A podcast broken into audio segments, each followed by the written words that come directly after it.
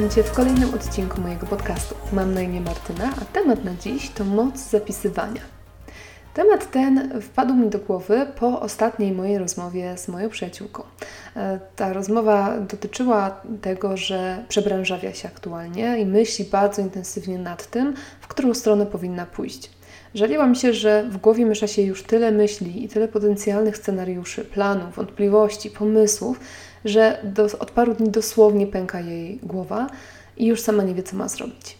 I ja się bardzo odnalazłam w tym, co ona do mnie mówiła, ponieważ ja wielokrotnie miałam takie sytuacje, kiedy naprawdę w głowie działo mi się bardzo dużo.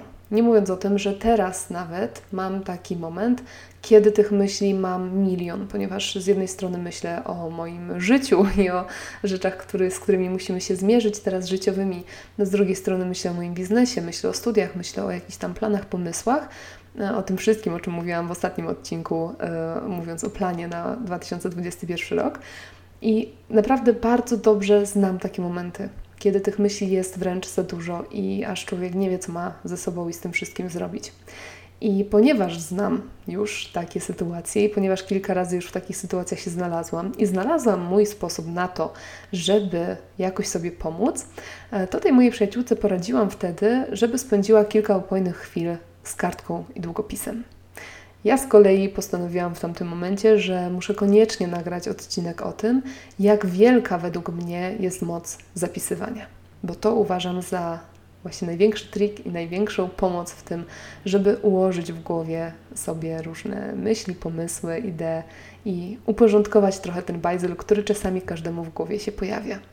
I teraz, zanim przejdziemy do tego konkretnego tematu, pozwól, że opowiem Ci o takim ciekawym efekcie Zeigarnik, odkrytym i opisanym przez panią psycholog właśnie o takim nazwisku w 1927 roku. Ona zauważyła pewne zjawisko i zaczęła je badać, i okazało się po tych jej badaniach, że zadania niewykonane są lepiej pamiętane niż te, które zakończyliśmy. I to nawet o 90%. I jednym z takich najbardziej obrazowych przykładów tego efektu jest kelner. Zjawisko kelnera, który pamięta bardzo szczegółowo duże i skomplikowane zamówienie klientów, ale okazuje się, że tylko do momentu, dopóki za nie nie zapłacą i nie wyjdą. Wtedy dane tego zamówienia, które nie są już potrzebne, są usuwane z mózgu, a konkretnie z pamięci krótkotrwałej. I z tego efektu, dlaczego w ogóle o nim mówię i, i dlaczego on jest ważny, bo z tego efektu wynikają kolejne dwie obserwacje. Po pierwsze, kiedy mózg zacznie nad czymś pracować, czuje przymus zakończenia tego zadania po to, żeby móc zwolnić swoją pamięć krótkotrwałą i swoje zasoby. Z drugiej strony, drugi, druga obserwacja jest taka, że dopóki czegoś nie zakończymy, mózg cały czas przypomina nam o niezakończonym zadaniu i aktualizuje nasze dane na jego temat, co generalnie jest mocno energochłonne i wyczerpuje nasze zasoby poznawcze. Czyli mówiąc bardzo prosto, dopóki z jakąś myślą, czy zadaniem, czy pomysłem się nie rozprawimy, mówiąc to w cudzysłowie, będzie nam krążyć po głowie, zabierać naszą energię i nas męczyć. Tak pomijając już w ogóle całkowicie na marginesie, to świetnie o tym wiedzą twórcy seriali, którzy zawsze przerywają odcinek w takim najmocniejszym momencie i dlatego my czujemy wręcz nieodpartą potrzebę włączenia kolejnego odcinka i to jest właśnie e, efekt Zeigarnik, ponieważ nasz mózg nie zakończył zadania pod tytułem dowiedzieć, co, dowiedzieć się, co się stało z bohaterami i dlatego tak bardzo czujemy potrzebę, żeby zakończyć to zadanie, żeby dowiedzieć się, co się stało dalej, i dlatego bardzo często włączamy od razu kolejny odcinek.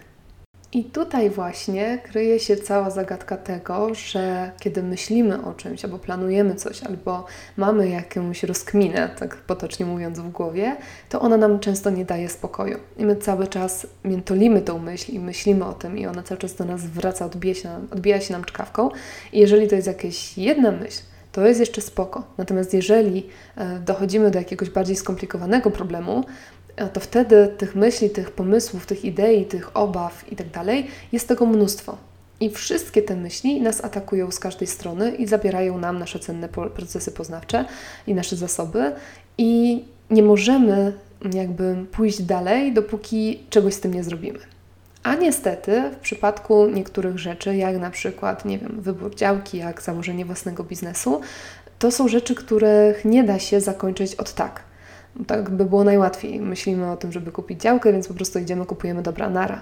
Natomiast cały proces wyboru, cały proces przemyślenia wszystkich elementów, które na, ten, na tą działkę się składają, tego przewidzenia wszystkich możliwych scenariuszy, czarnych, nieczarnych, żeby wybrać najlepszą opcję, no to to już nie jest coś, co da się zrobić w ciągu pięciu minut.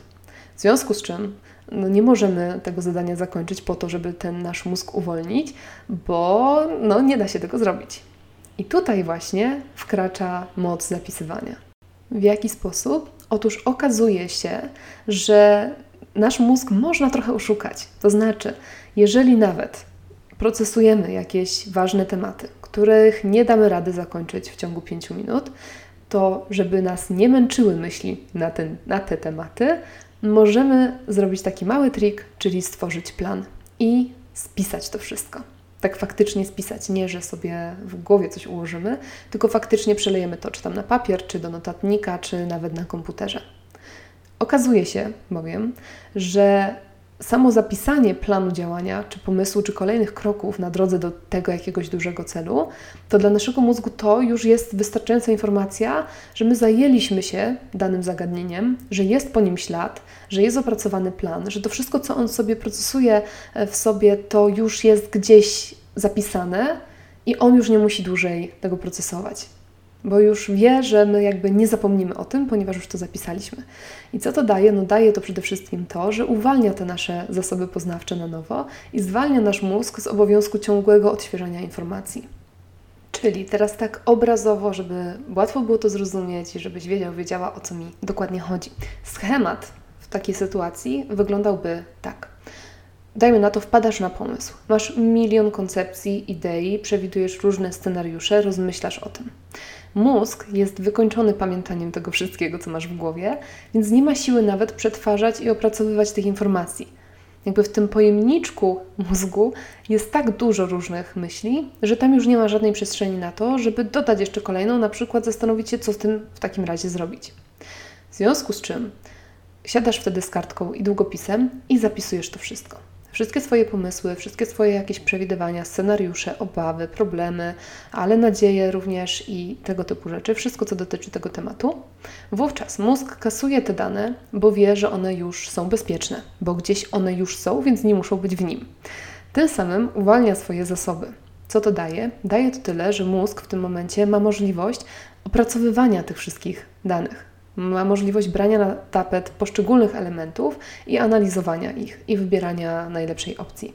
W związku z czym w efekcie łatwiej jest Ci rozwiązać te ewentualne problemy i dopracować swoje pomysły. Właśnie dlatego, dokładnie dlatego, poleciłam mojej przyjaciółce spisanie wszystkiego i dlatego ja sama jestem w tym momencie mistrzem notatek. W moim notatniku, tym takim ogólnym systemowym z iOS-a, który mi się synchronizuje z telefonem również, tam mam po prostu w tym momencie wszystko, łącznie z tym, że mam e, jeden, jedną notatkę zatytułowaną Myśli nieuczesane i wszystko, co mi się pojawia w głowie, ląduje tam.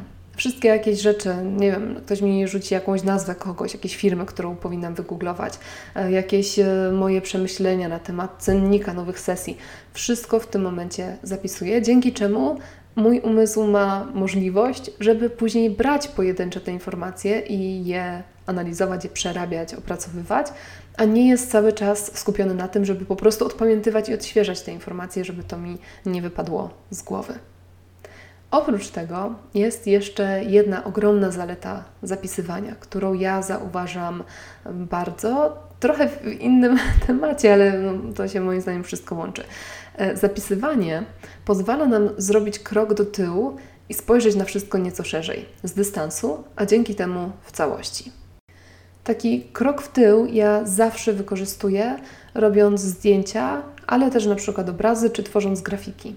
Bo kiedy jestem blisko mojej pracy, widzę ją fragmentarycznie. Widzę poszczególne jakieś tam elemenciki, ale nie potrafię dojrzeć całości.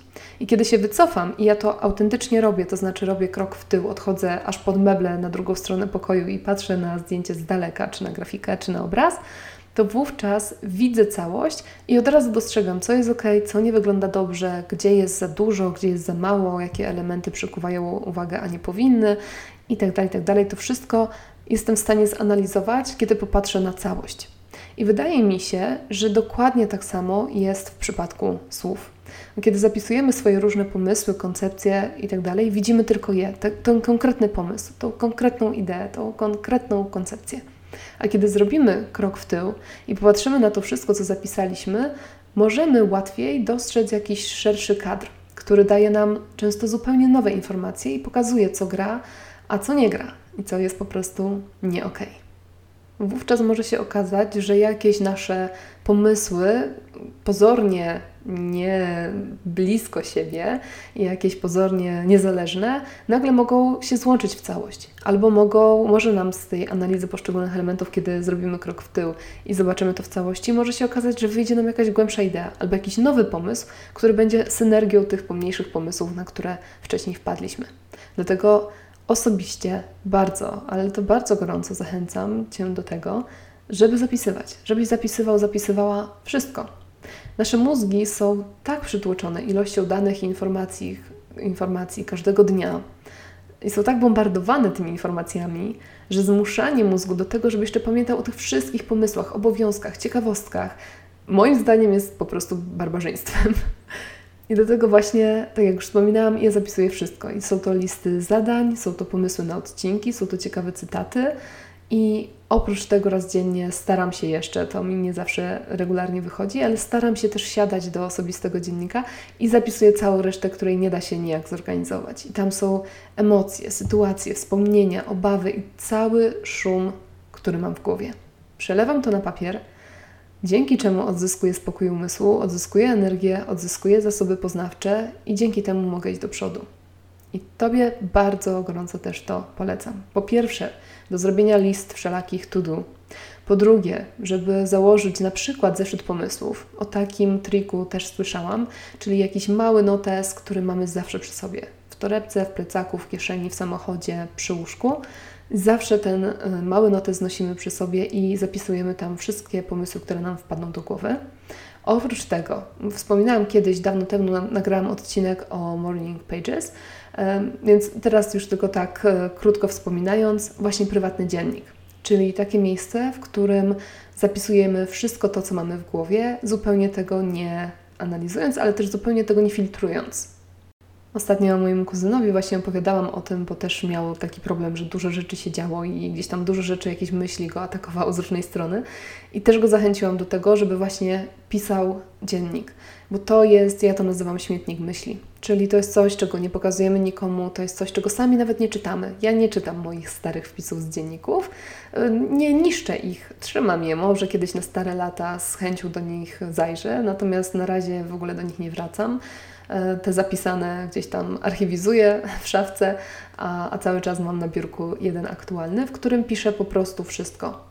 Wszystkie właśnie jakieś emocje, obawy. Czasami to jest naprawdę takie bagno, czasami to jest taka plątanina myśli, tak bez sensu zapiski, prawdopodobnie, że no jakby ktoś to przeczytał, to by się przeraził lub załamał, natomiast no nikt tego nie czyta i nie przeczyta nigdy, a jest to idealny sposób na to, żeby ten swój mózg oczyszczać, żeby temu umysłowi dawać przestrzeń, żeby pozbywać się tego wszystkiego, tego nadmiaru informacji, myśli, które cały czas w nim trzymamy.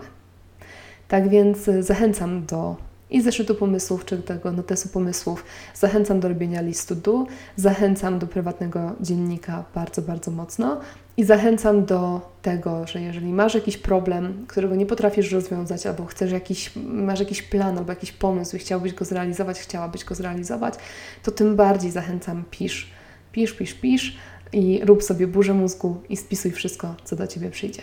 Bo naprawdę gwarantuję, że efekty tego całego pisania mogą Cię zaskoczyć.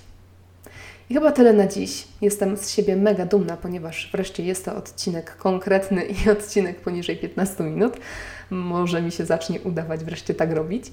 Fajnie by było. Tak więc bardzo serdecznie dziękuję Ci za wysłuchanie tego odcinka. Mam nadzieję, że to, o czym mówiłam, jest, było dla Ciebie interesujące i jest dla Ciebie pomocne. Jeżeli chciałbyś, chciałabyś o tym pogadać, to jak zwykle przypominam, można się do mnie odzywać, czy przez stronę Temat na Dziś, czy przez fanpage'a Temat na Dziś na Facebooku. No i tak, i tyle na dziś. Bardzo serdecznie dziękuję. Słyszymy się już niebawem. Będą dalsze ciekawe odcinki i myślę, że warto wracać i warto sobie ich czasem w wolnej chwili posłuchać. Do usłyszenia. Dzięki za dziś. Cześć.